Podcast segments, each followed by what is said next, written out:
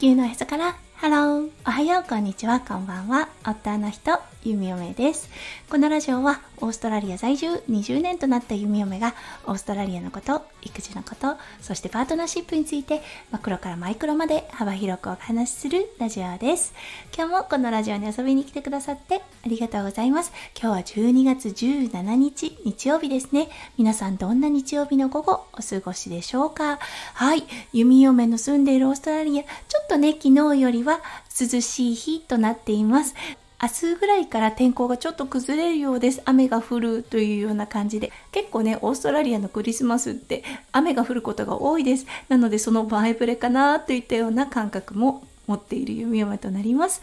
はい、それでは最初のコーナー、略すの大好き、今日の Aussie English。今日はね、久々に、あ、こんな略語あったなと思ったので、そのご紹介をさせてください。そのワードは、クリシーです。はい、これ想像できると思いますが、そう、クリスマスのことをオーストラリアではクリシーと表現します。はい。オーストラリア人のことをオージー。はい。そしてクリスマスのことはクリシー。そう、SSIE が好きなのかなといったような感覚があります。はい。それでは今日のメインテーマに移りましょう。今日は地域性です。それでは今日も元気に読み読めラジオをスタートします。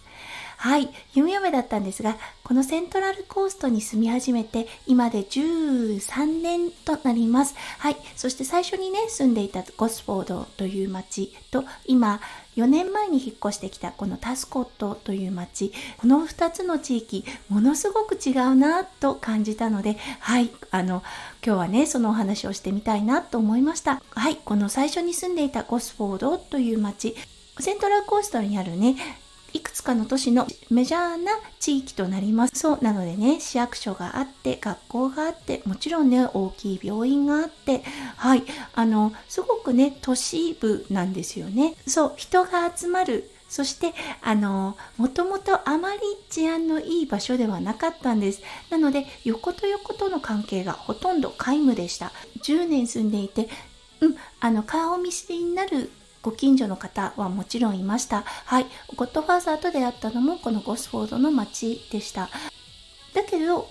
そこまでね、横の関係っていうのが強くなかったなと思ったんですね。そう、そして今現在住んでいるこのタスコット、住み始めて4年目になります。そしてね、すごく感じたこと、うん、地域の密着性がものすごく深い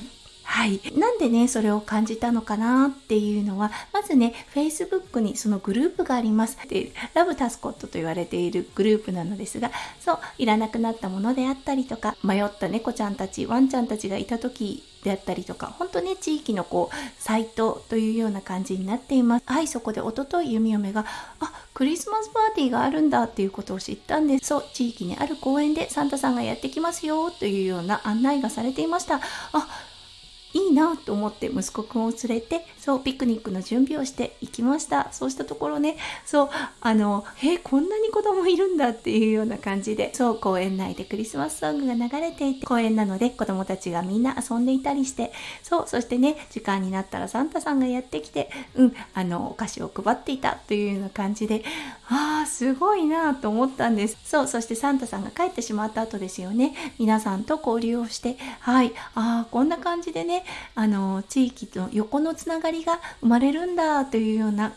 うん、ことを感じました。そうそしてねものすごくいい地域だなって感じたんですよね。確かに住んでる方たちは2000名ぐらいだったかなこの地域少ないんです。だけどだからこそうん、あの横の関係を大事にしてるしそうあのみんなで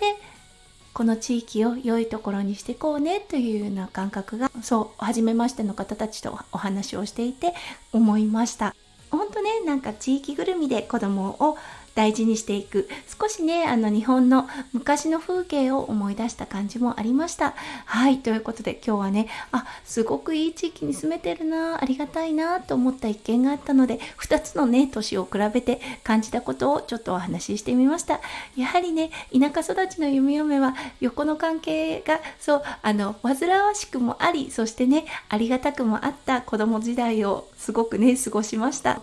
なのでこのタスコットの雰囲気がとても合っているなと弓嫁はねそう改めて感じた一件となりました。はいということで今日も最後まで聞いてくださって本当にありがとうございました。皆さんの一日がキラキラがいっぱいいっぱい詰まった素敵な素敵なものでありますよう弓嫁心からお祈りいたしております。それではまた明日の配信でお会いしましょう。地球のへそからハロー弓嫁ラジオ弓嫁でした。じゃあねバイバイ。